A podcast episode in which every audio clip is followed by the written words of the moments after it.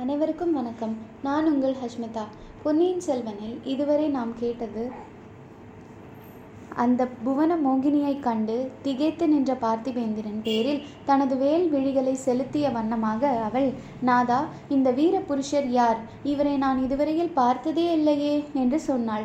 பொற்கிண்ணத்திலிருந்து அருந்திய மதுபானத்தைப் போல் அவளுடைய கிளிமொழிகள் பார்த்திபேந்திரனை போதை கொள்ளச் செய்தன. இப்பொழுது தொடர்ந்து கேட்போம். அத்தியாயம் இரண்டு மோகவலை வயது முதிர்ந்த பிறகு இளம் பெண்ணை மணந்து கொள்வோர் எப்போதும் சந்தேகம் என்னும் மாயா உலகத்தில் வாழ்கிறார்கள். அவர்களுக்கு அந்நியர்கள் யாரை கண்டாலும் இயற்கையான அருவருப்பு ஏற்படுகிறது. பழுவேட்டரையருக்கு அத்தகைய அருவருப்பு ஏற்பட அதிக காரணம் இருந்தது. நந்தினி தமக்கு முன்னால் வந்து நின்று பேசத் தொடங்கியதை அவர் சிறிதும் விரும்பவில்லை. அதே சமயத்தில் நந்தினியை கடிந்து கொள்ளவும் அவரால் முடியவில்லை. எனவே நந்தினி கேட்ட கேள்விக்கு மறுமொழியாக ராணி இந்த உலகத்தில் நமக்கு தெரியாதவர்கள் எத்தனையோ பேர் இருக்கிறார்கள். எல்லோரையும் நாம் பார்த்து அறிந்திருக்க முடியாதல்லவா? அதனால் நமக்கு நஷ்டமும் இல்லை என்றார். இதை கேட்ட பார்த்திவேந்திரன் ஐயா சோழ நாட்டின் பொக்கிஷ மன்னரின் பட்ட மகிழ்ச்சிக்கு என்னை தெரியாததினால் நஷ்டம் ஒன்றுமில்லை. நஷ்டம் எனக்குத்தான். ஆகையால் என்னை நானே தெரிவித்துக் கொள்கிறேன். அம்மணி என்னை பார்த்திவேந்திர பல்லவன் என்று அழைப்பார்கள் என்று சொன்னான். ஓ அப்படியா? தங்கள் பெயரை நான் கேள்விப்பட்டிருக்கிறேன் என்றாள் நந்தினி. பார்த்திபேந்திரா ஏன் விருதுகளை விட்டுவிட்டு பெயரை மட்டும் சொல்லிக்கொண்டாய் இவ்வளவு தன்னடக்கமும் பணிவும் எப்போது ஏற்பட்டன? நந்தினி இவன் வெறும் பார்த்திவேந்திரன் அல்ல. வேங்கியும் கலிங்கமும் வென்று வீரபாண்டியன் தலை கொண்ட பார்த்திவேந்திர பல்லவன் என்று பழுவேட்டரையர் பரிகாச குரலில் கூறினார். நந்தினியின் முகம் ஒரு கண நேரம் புயல் குமுறும் வானத்தைப் போல் இருண்டது. அவளுடைய இரு கண்களிலிருந்தும் இரு மின்னல்கள் தோன்றி ஒளி வீசி உடனே மறைந்தன. அடுத்த கணம் அவள் கலகலவென்று சிரித்தாள். ஐயா வீரபாண்டியன் தலை கொண்ட பெருமையான பட்டத்தை எத்தனை பேர் சூட்டிக் கொள்கிறார்கள்? அதற்கு ஏதேனும் கணக்குண்டா? என்று கேட்டாள். அம்மணி தனாதிகாரி என் பேரில் உள்ள அபிமானத்தினால் அவ்விதம் கூறினார். உண்மையில் அந்த விருதுக்கு நான் உரியவன் அல்ல. வீரபாண்டியன் தலை கொண்ட பெருமை ஆதித்த கரிகாலர் ஒருவருக்கே உரியது. அது ஏன் அப்பா அவ்விதம் சொல்கிறாய்? செத்த பாம்பை அடித்த பெருமையில் உனக்கு கொஞ்சமும் பங்கு வேண்டாமா? என்று பழுவேட்டரையர் பரிகாச குரலில் கேட்டுவிட்டு குறுஞ்சிருப்பு சிரித்தார். இல்லை அரசே இல்லை. ஆதித்த கரிகாலர் செத்த பாம்பை கொல்லவில்லை. அவர் வாளை ஓங்கிய போது வீரபாண்டியன் முழு உயிர் உள்ள பாம்பாகத்தான் இருந்தான். அவன் உயிரை காப்பாற்றுவதற்காக தேவலோகத்து மோகினியை ஒத்த ஒரு மங்கை முன்னால் வந்து நின்று கைகூப்பி கெஞ்சினாள். வாளை ஓங்கியவள் நானாக இருந்தால் உடனே அவ்வாளை தூர வீசி எரிந்திருப்பேன் வீரபாண்டியன் பிழைத்து போயிருப்பான் என்று பார்த்திவேந்திரன் பழுவேட்டரையருக்கு பதில் சொன்னான். ஆனால் அவனுடைய கண்களோ நந்தினியின் முகத்தை கூர்ந்து நோக்கின. நந்தினி பேச்சு அபாயகரமாக போய்க் கொண்டிருப்பதை உணர்ந்தாள். பழுவேட்டரையரை திரும்பி பார்த்து நாதா அந்த பழைய கதை இப்போது எதற்கு? இவர் இங்கு வந்த காரியம் என்னவென்று விசாரிக்கலாமே என்றாள். உடனே பழுவேட்டரையரும் ஆம் தம்பி பழைய கதை வேண்டாம் உன் கதையே சொல். காஞ்சியிலிருந்து எப்போது புறப்பட்டாய்? எங்கே பிரயாணம்? இங்கு இறங்கி வந்த காரணம் என்ன? என்று கேட்டார். நந்தினியை பார்த்ததால் மதிமயங்கி போயிருந்த பார்த்திபேந்திரன் தான் வந்த காரியத்தை நினைவு கூர்ந்தான். ஐயா என்னை மன்னிக்க வேண்டும். ஏதேதோ பேசிக் கொண்டிருந்து விட்டேன். மிக முக்கியமான செய்தியுடன் வந்திருக்கிறேன். சோழ நாட்டை துயரக்கடலில் மூழ்கச் செய்யக்கூடிய பயங்கரமான செய்தி. ஈழத்திலிருந்து என்னுடன் இந்த கப்பலில் புறப்பட்டு வந்த இளவரசர் அருள்மொழிவர்மர் சுழற்காற்று அடித்த சமயம் கடலில் குதித்து விட்டார். அவருடைய கதி என்ன ஆயிற்று என்று தெரியவில்லை. ஒருவேளை இங்கே வந்து ஒதுங்கினாரோ என்று பார்ப்பதற்கு வந்தேன் என்றான் பார்த்திபேந்திரன். அவன் கூறி முடிப்பதற்குள் ஆஹா என்ன சொன்னாய்? என்று பழுவேட்டரையர் அலறினார். சுழற்காற்றினால் வேருடன் பறிக்கப்பட்ட மரத்தைப் போல் தரையில் விழுந்தார். அவரை தாங்கி எடுப்பதற்காக பார்த்திபேந்திரன் பாய்ந்து சென்றான். நந்தினி குறுக்கே நின்று அவன் நீட்டிய கையை பற்றி அகற்றினாள். பழுவேட்டரையரின் அருகில் தான் உட்கார்ந்து அவருடைய தலையை தன் மீ மடியின் மீது எடுத்து வைத்து கொண்டாள். தண்ணீர் தண்ணீர் என்று கத்தினாள். கூடாரத்திலிருந்து சேடிப்பெண் தண்ணீர் எடுத்து கொண்டு வந்தாள். இன்னும் சில வீரர்களும் கலங்கரை விளக்க காவலரும் அவர் குடும்பத்தாரும் ஓடி வந்தார்கள். நந்தினி மிக்க கம்பீரத்துடன் அவர்களை எல்லாம் அப்பால் நிற்கும்படி ஏவினாள். பழுவேட்டரையரின் முகத்தில் தண்ணீர் தெளித்தாள். நாதா நாதா என்று கொஞ்சம் குரலில் அழைத்தாள். சில நிமிடங்களுக்கெல்லாம் கிழவரின் கண்கள் திறந்தன உடனே நினைவுக்கு வந் நினைவு வந்தது. சட்டென்று எழுந்து உட்கார்ந்தார். நந்தினி சற்று முன் என் காதில் விழுந்தது உண்மையா? இந்த பல்லவன் என்ன சொன்னான்? பொன்னியின் செல்வனை கடல் கொண்டு விட்டதாக சொன்னான் அல்லவா? அந்த வீரகுமாரன் சின்னஞ்சிறு குழந்தையாய் இருந்தபோது இந்த கையா இந்த கைகளால் அவனை தூக்கி தோளில் வைத்துக்கொண்டு மகிழ்ந்தேன். இதே கைகளினால் தான் அவனை சிறைப்பிடித்து கொண்டு வரும்படியான கட்டளையில் முத்திரை வைத்தேன். ஐயோ சோழ நாடு என்னை பற்றி என்ன நினைக்கும் என்று பழுவேட்டரையர் தலையில் அடித்து கொண்டார். வைரம் பாய்ந்த அந்த வீரக்கிழவர் அவ்விதம் மனம் கலங்கி புலம்பியதை அதுவரையில் நந்தினி பார்த்ததில்லை. யாருமே கண்டதில்லை. நாதா பதறாரி பதறாதீர்கள். இவர் இன்னும் செய்தி முழுதும் சொல்லவில்லையே. முழுதும் கேட்டுவிட்டு மேலே செய்ய வேண்டியதை பற்றி யோசிப்பது நலமல்லவா? என்றாள் நந்தினி. ஆமாம் நீ சொல்வது சரிதான். பார்த்திபேந்திரா சீக்கிரம் சொல். பொன்னியின் செல்வர் கடலில் மூழ்கி இறந்து விட்டார் என்று சொன்னாய் அல்லவா? அது உண்மையா? அல்லது ஏதோ துர்நோக்கத்துடன் கற்பனை செய்து சொல்கிறாயா? பசத்திற்கும் புலியுடன் விளையாடாதே ஜாக்கிரதை என்று அக்கிழவர் கண்களில் கனல் எழும்பும்படி நோக்கி கர்ஜித்தார். ஐயா மன்னிக்க வேண்டும். இளவரசர் இறந்து விட்டார் என்று நான் சொல்லவில்லை. அவ்வளவு பயங்கரமான நஷ்டம் இத்தமிழகத்திற்கு ஏற்பட்டிருக்கும் என்று என்னால் நம்ப முடியவில்லை. சுழற்காற்று உக்ர நிலையை அடைந்திருந்த போது அவர் என் கப்பலிலிருந்து கடலில் குதித்தார் என்றுதான் சொன்னேன். கடவுள் அருளால் ஒரு ஒருவேளை பிழைத்திருக்கலாம். இந்த கடற்கரையிலேயே வந்து ஒதுங்கியிருக்கலாம். அந்த ஆசையுடனே பார்ப்பதற்கு இங்கே வந்தேன். சுழற்காற்று அடித்தபோது கடலில் குதித்தாரா? எதற்காக ஏன் குதித்தார்? உன்னுடைய கப்பலில் அவர் ஏன் ஏறினார்? அவர் குதித்தபோது நீ என்ன செய்து கொண்டிருந்தாய்? என்று பழுவூர் அரசர் படபடப்புடன் கேட்டார். நந்தினி குறுக்கிட்டு ஐயா இவர் இலங்கைக்கு எதற்கு போனார் என்பதிலிருந்து விவரமாக சொல்லட்டும் என்றாள் ஆமாம் உள்ளது உள்ளபடியே சொல். உண்மையை சொல்லாவிட்டால் நீ உயிருடன் தப்ப முடியாது. உன்னை என்று பழுவேட்டரையர் பற்களை நரநரவென்று கடித்தார். அரசே உண்மையை தவிர வேறு எதுவும் சொல்லி எனக்கு பழக்கமில்லை. நான் பொய் சொல்ல நினைத்தாலும் என் நாக்கு சொல்லாது. கேளுங்கள். தாங்களும் கடம்பூர் சம்புவரையரும் மற்றும் பலரும் சோழகுலத்துக்கு விரோதமாக சதி செய்திருக்கிறீர்கள் என்று காஞ்சி நகருக்கு செய்தி எட்டியது. போய் போய் முற்றிலும் பொய். செய்தி பொய்யாக இருக்கட்டும். அதுவே நான் வேண்டுவது. காஞ்சிக்கு எட்டிய செய்தியையே நான் கூறினேன். அதன் பேரில் திருக்கோவிலூர் மலையமானும் ஆதித்த கரிகாலரும் என்னை ஈழத்துக்கு அனுப்பினார்கள். அருள்மொழிவர்மரை கையோடு அழைத்து வரும்படி அனுப்பினார்கள். இவ்வாறு ஆரம்பித்தது பார்த்திவேந்திரனின் கதை. தான் இலங்கை சேர்ந்தது முதல் நடந்ததை எல்லாம் தான் அறிந்த வரையில் விவரமாக கூறினான். கதை முடிந்ததும் பழுவேட்டரையர் கடவுளே சோழ நாட்டுக்கு பெருங்கேடு வந்துவிட்டது இந்த பாவியினால் தான் வந்தது. இளவரசரை சிறைப்படுத்தி கொண்டு வரும்படி நான் அல்லவோ கட்டளை போட்டேன். நான் அல்லவோ மரக்கலங்களை அனுப்பினேன் என்று கதறினார். அரசே தங்கள் குற்றம் ஒன்றும் இல்லை. தாங்கள் கட்டளையை பிறப்பித்திராவிட்டால் இந்த மனிதருடைய கப்பலில் இளவரசர் ஏறி காஞ்சிக்கு பயணமாகியிருப்பார் அல்லவா? வீணாக நொந்து கொள்ள வேண்டாம். நம்முடைய செயல்களுக்கு மேலே விதியின் செயல் ஒன்று இருக்கிறது. மேலும் நந்தினி இவ்விடத்தில் உரத்து பேசுவதை சட்டென்று நிறுத்தி பழுவேட்டரையரின் காதோடு ஏதோ சொன்னாள். பழுவேட்டரையரின் முகம் சிறிது மலர்ச்சி அடைந்தது. ஆமாம் ஆமாம். அது எனக்கு தோன்றாமல் போயிற்று என்றார். பிறகு பார்த்திபேந்திரனை பார்த்து பல்லவா உன் கப்பலுக்கு போய் நான் பரிசோதித்து விட்டு வரப்போகிறேன். அதுவரை நீ இங்கேயே இருக்க வேண்டும். தப்பிச் செல்ல முயல வேண்டாம். ஓட முயற்சி செய்தால் உடனே வேலெறிந்து கொள்ளும்படி என் வீரர்களுக்கு கட்டளையிட்டு விட்டு போகிறேன்.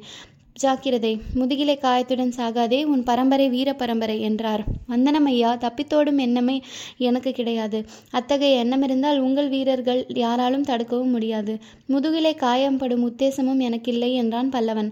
அரசே இவரை பற்றி தாங்கள் கவலைப்பட வேண்டாம். நானே பார்த்துக்கொள்கிறேன் தப்பியோட பார்த்தால் இதோ இந்த கத்தி உடனே இவன் மார்பில் பாயும். நீங்கள் நிம்மதியாக போய் கப்பலை சோதித்து விட்டு வாருங்கள். மாலுமிகளையும் விசாரியுங்கள். இவர் கூறியதெல்லாம் உண்மைதானா? என்று இவ்விதம் நந்தினி கூறிக்கொண்டே இடுப்பிலிருந்து கையிலிருந்து ஒரு சிறிய கத்தியை எடுத்தாள். ராணி உனக்கேன் இந்த பொறுப்பு? நீ கூடாரத்திற்கு போயிரு. அல்லது தியாக விடங்கரின் வீட்டில் போயிரு இன் இவனை நம் வீரர்கள் கவனித்துக் கொள்வார்கள் கொள்வார்கள். அல்லது இவனையும் நான் என்னோடு கப்பலுக்கு அழைத்து போகிறேன். நான் வரவில்லை ஐயா. தாங்கள் என்னுடன் வந்தால் தங்களுக்கு மறுபடியும் சந்தேகமாக தான் இருக்கும். மாலுமிகள் எனக்காக சாட்சி சொல்லிவிட்டதாய் நினைப்பீர்கள். நான் இவ்விடத்தை இட்டு நகரமாட்டேன். தாங்கள் கவலையின்றி போய் வாருங்கள். நாதா தாங்கள் கப்பலில் இருந்து திரும்பி வரும் வரையில் நானும் இங்கேயே தான் இருக்கப் போகிறேன். இங்கிருந்தபடி தங்களை பார்த்து கொண்டே இருப்பேன் என்றாள் நந்தினி. பிறகு பழுவேட்டரையரின் காதோடு இவன் இங்கே ஏதேனும் ஏதேனும் துப்பறிய வந்திருக்கிறானோ என்னமோ யார் கண்டது? மேலும் இளவரசரை பற்றிய செய்தி தாங்கள் திரும்பி வரும் வரையில் யாருக்கும் தெரியக்கூடாது என்றாள். பழுவேட்டரையர் தலையை அசைத்துவிட்டு படகில் ஏறினார். படகு மரக்கலத்தை நோக்கி சென்றது. படகு சிறிது தூரம் போகும் வரையில் நந்தினி படகையே பார்த்து கொண்டிருந்தாள். அதே சமயத்தில் பார்த்திபேந்திரன் கண்கொட்டாமல் தன் முகத்தையே பார்த்து கொண்டிருந்ததை அவள் உணர்ந்தாள். சட்டென்று அவன் பக்கம் திரும்பினாள். பார்த்திபேந்திரன் வெட்கி தலை குனிவான் என்று எதிர்பார்த்தாள். ஆனால் தேன்மலரை பார்த்துவிட்டு வண்டு அப்பால் திரும்புமா? நந்தினி கூறிய சிறிய கத்தியை எடுத்து மறுபடி கட் மறுபடி காட்டி ஜாக்கிரதை தப்பி ஓட பார்க்க வேண்டாம் என்றாள். தேவி கத்தியை காட்டி பயமுறுத்துவானேன். தப்பியாவது ஓடுவதாவது. வலையில் அகப்பட்ட மீன் எவ்விதம் தப்பி ஓடும் தாங்கள் விரித்த வலையில் அகப்பட்டு என்னையா சொல்கிறீர்? என்னை வலைநேர் குலப்பெண் என்று சொல்கிறீரா? அது பழுவூர் அரசர் காதில் விழுந்தால் அதை பற்றி நான் கவலைப்படவில்லை தேவி. ஆனால் மீன் பிடிக்கும் வலையை நான் குறிப்பிடவும் இல்லை. தங்களுடைய வேல்வெடிகள் விரிக்கும் மோக வலையை சொல்கிறேன். சி என்ன தைரியம் உனக்கு? வலையினர் குல பெண் என்றாலும் பாதகமில்லை. ஆடவர்களுக்கு மோக வலை விரிக்கும் கணிகை என்றா என்னை சொல்கிறார்? மன்னிக்க வேண்டும். அப்படிப்பட்ட அபவாதத்தை நான் சொல்லவில்லை. தாங்கள் வேண்டுமென்றே வலை விரிக்க வேண்டுமா என்ன? சிலந்தி பூச்சி வலை நெய்வது ஈக்களை பிடிப்பதற்காகவா? அது தான் வசிப்பதற்காகவே வலை பின்னுகிறது. ஈக்கள் தாமாக போய் அவ்வலையில் விழுகின்றன. என்னை சிலந்தி பூச்சி என்றா சொல்கிறீர்? அவ்வளவு பயங்கரமாய் இருக்கிறேனா நான்? தவறு தவறு. நான் தீபத்தை சொல்லியிருக்க வேண்டும். தீபம் எறிவது வீட்டில் பூச்சிகளுக்காக அல்ல. தீபம் எரிந்து தன்னை சுற்றிலும் ஒளி வீசி ஜோதிமயமாக செய்கிறது. அசட்டு விட் அசட்டு விட்டில் பூச்சிகளை அது அதை கனி என்று நினைத்து கொண்டு சென்று விழுந்து மாய்கின்றன. ஒரு சிறிய காற்று குப்பென்று அடித்தால் தீபம் அணைந்து விடுகிறது. வாயினால் ஊதி கூட அணைத்து விடலாம். தீபத்தின் சக்தி அவ்வளவுதான். தீபம் அணைந்து விடும். ஆனால் பூர்ணச்சந்திரனை யார் அணைக்க முடியும்? பூர்ணச்சந்திரன் சமுதிரராஜனுக்கு உதயமாகவில்லை. இயற்கை நியதியின்படி சந்திரன் உதயமாகிறது. அதன் குளிர்ந்த நிலா ஒளியை வானமும் பூமியும் மகிழும்படி பரப்புகிறது. ஆனால் பேதை கடலை பாருங்கள். பூரணச்சந்திரனை கண்டு கடல் எதற்காக அப்படி கொந்தளிக்க வேண்டும்? எட்டாத பழத்துக்கு ஏன் கொட்டாவி விட்டு தவிக்க வேண்டும். பல்லவ குல மன்னர்களின் கவிதா ரசனையையும் பற்றியும் கற்பனை திறனை பற்றியும் ரொம்பவும் கேள்விப்பட்டிருக்கிறேன். அவையெல்லாம் உண்மை என்பதாக இப்போதுதான் உணர்கிறேன். புராணங்களிலும் காவியங்களிலும் நான் படித்ததை கேட்டதையும் நேற்று வரை நம்பவில்லை. இன்றைக்கு தான் எனக்கு நம்பிக்கை பிறக்கிறது. எதை பற்றி சொல்கிறீர்கள்? பெண் உருவம் கொண்டவர்கள் சிலர் வானத்தையும் பூமியையும் தாங்கள் காலடியில் போட்டுக்கொள்ளும் சக்தி பெற்றவர்கள் என்று கேட்டிருக்கிறேன். பார்க்கடலை கடைந்து அமுதம் எடுத்த அசுரர்கள் அமுதபானம் செய்ய வேண்டிய சமயத்தில் மோகினியினால் ஏமாந்து போனார்கள். சுந்தோப சுந்தர்கள் ஒரு பெண் நிமித்தமாக அடித்துக்கொண்டு செத்தார்கள். மேனகையினால் விஸ்வாமித்திரர் தவங்கெட்டது கோவலன் மாதவியின் மோக வலையில் விழுந்து கிடந்தான். தசரதர் கைகேயிக்கு ராமனை காட் கைகேயிக்காக ராமனை காட்டுக்கு அனுப்பினார். எகிப்து நாட்டு ராணியின் காரணமாக மகத்தான ரோம ராஜ்யம் அழியத் தொடங்கியது. போதும் ஐயா போதும். இந்த உதாரணங்களை எல்லாம் எதற்காக சொல்கிறீர்கள்? தெரியவில்லையா தேவி? யாருக்கு உதாரணமாக சொல்கிறேன் என்று உண்மையாக தெரியவில்லையா? எனக்கு உதாரணமாக சொல்லி சொல்கிறதா இருந்தால் அதை போல் பெரிய தவறு நீ வேறு செய் செய்ய முடியாது. தவறொன்றுமில்லை. அவர்களுடைய சக்தியை காட்டிலும் தங்கள் சக்தி குறைந்ததன்று. உம்முடைய வாய்மொழியே உமக்கு விரோதமாய் இருக்கிறது எப்படி தேவி? பழுவூர் அரசரை நான் வேண்டுமென்று தான் கப்பலுக்கு அனுப்பினேன். உம்மிடம் ஒரு விஷயத்தை பற்றி கேட்பதற்காக.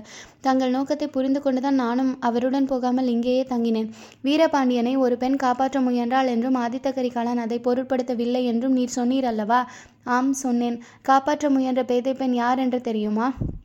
இப்போது பழுவூர் அரண்மனையின் ஜோதியாக விளங்கும் இளையராணி நந்தினி தேவிதான். நீர் சற்று முன் வர்ணித்தபடி எனக்கு அவ்வளவு சக்தி இருந்திருந்தால் நான் காப்பாற்ற விரும்பிய மனிதரின் உயிரை காப்பாற்றிருக்க மாட்டேனா? அது ஏன் என்னால் முடியாமல் போயிற்று? இரத்தவெறி கொண்ட ஆதித்த கரிகாலன் அச்சமயம் தங்கள் விருப்பத்தை நிறைவேற்றி வைக்கவில்லைதான். ஆனால் அதற்கு பிறகு மூன்று வருஷமாக அவர் எத்தகைய சித்திரவதையை அனுபவித்து வருகிறார் என்பதை நான் அறிவேன். உமக்கு எப்படி தெரியும் ஐயா? உம்மிடம் சொன்னாரா? மூன்று வருஷமாய் மனத்திலே வைத்துக்கொண்டு கஷ்டப்பட்டு கொண்டிருந்தார். அவருடைய உள்ளத்தை ஏதோ ஒரு துன்பம் மறித்து கொண்டிருக்கிறது என்பதையும் மட்டும் அறிந்திருந்தேன். பத்து நாளைக்கு முன்பு நான் ஈழத்திற்கு புறப்பட்டதற்காக முதல் நாள்தான் மனத்தை திறந்து என்னிடம் சொன்னார். அது முதல் அது முதல் என்ன? பருவூர் பழுவூர் இளையராணியை பார்க்க வேண்டும் என்ற ஆசை என் மனத்திலும் குடிக்கொண்டு விட்டது. ஆதித்த கரிகாலரின் நிலையில் நீர் இருந்திருந்தால் நான் கேட்டுக்கொண்டதற்காக வீரபாண்டியரை உயிரோடு விட்டிருப்பீர் என்று சொன்னது நினைவிருக்கிறதா? நன்றாக நினைவிருக்கிறது. அது உண்மைதானா? சத்தியம் தேவி தாங்கள் சோதித்து பார்க்கலாம். ஐயா என் மனதில் ஒரு சந்தேகம் இருக்கிறது. அதை சொல்லட்டுமா? தங்கள் தங்க குரலில் எதை சொன்னாலும் என் செவிகள் இன்பம் அடையும் உள்ளம் பூரிக்கும். நீர் என்னை சோதிப்பதற்காகவே இப்படி பேசுகிறீர் என்று சந்தேகிக்கிறேன். நான் விரிக்கும் மோக வலையை பற்றி பேசி நீர் எனக்கு வலை விரிக்க பார்க்கிறீர். என்னுடைய அந்தரங்கத்தை அறிந்து கொள்ள முயல்கிறீர். பார்த்திவேந்திரன் திடுக்கிட்டு போனான். ஆரம்பத்தில் அவன் பேச ஆரம்பித்த போது அந்த எண்ணத்தோடு தான் ஆரம்பித்தான். பிறகு அதை மறந்துவிட்டான். கபடமாக ஆரம்பித்த பேச்சு அவனை மோகக்கடலில் உண்மையாகவே தள்ளிவிட்டது. முதலில் அப்படி எண்ணியது குறித்து அவன் வெட்கப்பட்டான். அதை வெளியில் காட்டிக்கொள்ளாமல் தேவி அவ்விதம் தங்களை சோதித்து ஒற்றன் வேலை செய்ய நான் பிரயத்தனப்பட படும் பட்சத்தில் என் தலையில் இடி விழட்டும் என்றான். ஐயோ அப்படி சொல்லாதீர் என்று நந்தினி அலறினாள். ஏன் தேவி ஏன்? உங்கள் பெரிய இளவரசரிடமிருந்து வந்தானே இன்னொருவன் அவன் பெயர் என்ன? வந்தியத்தேவனா? ஆம் அவன்தான். என்னிடம் மிக தந்திரமாக ஒற்றறிந்து போக முயன்றான். தாங்கள் சொல்வதை பார்த்தால் அவன் தலையில் இடி விழுந்தே விட்டது போல் இருக்கிறதே துரதிர்ஷ்டவசமாக அவன் தலையில் இடி விழவில்லையே. அவன் நின்ற கப்பலில் அல்லவா விழுந்தது? அதனால் அவனுக்கு வந்த ஆபத்து சின்ன இளவரசரையும் அல்லவா பீடித்து விட்டது? பாவம் பழையாறை இளைய பிராட்டியை நினைத்தால் எனக்கு பரிதாபமாய் இருக்கிறது அவள் இந்த உலகில் மிகவும் பிரியம் வைத்திருந்த இருவர் ஏக காலத்தில் மாண்டு போனார்கள். என்ன துரதிருஷ்டம்? தேவி இரண்டு பேர்கள் யார்? நீர் சொன்ன இரண்டு பேர்தான். இளைய பிராட்டிக்கு தம்பியின் மீது தனி வாஞ்சை உண்டல்லவா? அது உலகம் அறிந்தது. அவருடைய பிரியத்துக்கு பாத்திரமான இன்னொருவர் ஏன் உங்கள் பெரிய இளவரசர் அனுப்பிய தூதன்தான்? வந்தியத்தேவனையா சொல்கிறீர்கள்? அவனைத்தான். சி சோழ சாம்ராஜ்யத்தையே ஆட்டுவிக்கும் சக்தி வாய்ந்த பழையாறு இளைய பிராட்டி அற்பனும் தற்பெருமைக்காரனும் அதிக பிரசங்கியுமான அந்த வாலிபன் மீது ஆம் அந்த வாலிபன் மீது மோகம் கொண்டாள். அதனாலே தான் அவனை பழுவேட்டரையரின் தண்டனையிலிருந்து தப்புவிப்பதற்காக ஓலை கொடுத்து இலங்கைக்கு அனுப்பினாள். பாவம் இந்த கிழவர் இளவரசரின் துர்க்கதிக்கே தாமே காரணம் என்று துடியாய் துடிக்கிறார். உண்மையில் அதற்கு இளைய பிராட்டிதான் காரணம். அவள் ஓலை கொடுத்து அனுப்பாதிருந்தாள்? உண்மை உண்மை. இந்த விபரீதம் எல்லாம் ஏற்பட்டிராது. என் கணவர் கப்பலிலிருந்து திரும்பி வந்ததும் இந்த உண்மையை அவருக்கு நீர் எடுத்து சொல்ல வேண்டும். சொன்னால் என்னுடைய நன்றிக்கு பாத்திரமாவீர். அம்மணி தங்களுடைய நன்றிக்கும் பாத்திரமாக இது ஒன்றுதானா வழி? வேறு எனக்கு தாங்கள் இடக்கூடிய பணிகள் இல்லையா? ஐயா ஒரு பேதை பெண்ணின் நன்றிக்கு பாத்திரமாக எத்தனையோ நூறு வழிகள் உண்டு. அவற்றில் இன்னும் இரண்டொன்றை சொல்லுங்கள். ஆதித்த கரிகாலருக்கு அப்படிப்பட்ட சந்தர்ப்பம் ஒன்று கிடைத்தது. அதை அவர் கை சேர விட்டார். கை சோர விட்டார். விட்டுவிட்டு அப்புறம் இரவு பகலாக துடி துடிக்கிறார். நான் ஒரு நாளும் அத்தகைய தவற்றை செய்ய மாட்டேன். இது சத்தியமா ஐயா? ஒரு பெண்ணின் விருப்பத்தை நிறைவேற்றுவதற்காக அவள் எது சொன்னாலும் செய்யக்கூடிய மனிதரா நீங்கள்? எந்த பெண் என்பதை பொறுத்தது தேவி. நேற்று வரைக்கும் நான் பார்த்திருக்கும் எந்த பெண்ணின் விருப்பத்துக்காகவும் எதுவும் செய்திருக்க மாட்டேன். சொன்னால் சிரித்திருப்பேன். இன்று அப்படி அல்ல. தாங்கள் சொல்லி பாருங்கள் எனக்கு நூறு உயிர்கள் இருந்தால் அவ்வளவையும் தங்களுடைய விருப்பத்திற்கு நிறைவேற்றுவதற்காக அர்ப்பணம் செய்வேன். ஆயிரம் சாம்ராஜ்யங்கள் என் வசம் இருந்தால் அவ்வளவையும் தங்கள் விருப்பத்திற்காகவும் தியாகம் செய்வேன். இகத்தையும் பரத்தையும் என்றைக்கும் இழக்கும்படி சொன்னால் அதற்கும் சித்தமாயிருப்பேன். கொடிய பகைவர்களை மன்னிக்கச் சொன்னால் மன்னிப்பேன். அத்தியந்த நண்பர்களின் தலையை கொண்டு வந்து தங்கள் காலடியில் போட சொன்னால் போட்டுவிட்டு மறுகாரியம் பார்ப்பேன். இவ்விதம் பார்த்திவேந்திரன் வெறி கொண்டவனைப் போல் கூறிய போது அவனுடைய உடம்பு தலையிலிருந்து கால்வரையிலும் நடுநடுங்கியது. அவனுடைய வாயிலிருந்து வந்த சொற்கள் குடறின உதடுகள் துடித்தன பற்கள் கடித்தன ரோமங்கள் குத்திட்டு நின்றன மூச்சு விடும் சத்தம் கொல்லன் உலை சத்தத்தைப் போல கேட்டது. பார்த்திவேந்திரனுடைய இந்த மாறுதல் நேயர்களுக்கு வியப்பை அளிக்கும். ஏன் அவனிடமே நீ இப்படி ஆவாய் என்று முதல் நாள் யாராவது சொல்லியிருந்தால் அவன் நம்பி இருக்க மாட்டான். பிற்காலத்தில் நினைத்து பார்த்தால் அவனுக்கே கூட வியப்பளிக்கக்கூடிய காரியம்தான். ஆனால் இது பார்த்திபேந்திரனை பற்றிய அதிசயம் மட்டுமல்ல மனித இயற்கையை பற்றிய ரகசியம். எத்தனையோ மேதாவிகள் காலமெல்லாம் ஆராய்ச்சி செய்த பின்னரும் மனித உடம்பின் அமைப்பு ரகசியத்தை நம்மால் முழுவதும் அறிந்து கொள்ள முடியவில்லை. மனித இதயத்தின் அமைப்பு ரகசியத்தை நாம் எவ்வாறு அறிந்து கொள்ள முடியும்? வாழ்நாளெல்லாம் பழி பாவங்களில் மூழ்கி கிடந்தவர்கள் திடீரென்று ஒரு நாள் வைராகிய சீலர்களாகியிருக்கிறார்கள் பக்தி பரவசமடைந்து ஆடி பாடுகிறார்கள். இறைவன் கருணையை பாத்திரமாக்குகிறார்கள். மனித சமூகத்திற்கு ஒப்பற்ற தொண்டுகளும் புரிகிறார்கள். இதற்கு மாறாக நெடுங்காலமாய் தூய்மையான களங்கமற்ற வாழ்க்கை நடத்தியவர்கள் திடீரென்று ஒரு நாள் வழுக்கு விழுகிறார்கள். அப்படி விழும்போது அதல பாதாளத்திலேயே விழுந்து விடுகிறார்கள். பார்த்திவேந்திரனுடைய ஆவேச மொழிகளை கேட்டு வந்த நந்தினி போதும் ஐயா போதும் நிறுத்துங்கள். அவ்வளவு பயங்கரமான காரியம் எதையும் செய்யும்படி தங்களை ஒரு நாளும் நான் வற்புறுத்தப் போவதில்லை. தங்களுக்கும் எனக்கும் உகந்த சந்தோஷமான ஒரு காரியத்தை தான் சொல்லப் போகிறேன் என்றாள். தொடர்ந்து கேளுங்கள். நன்றி வணக்கம்.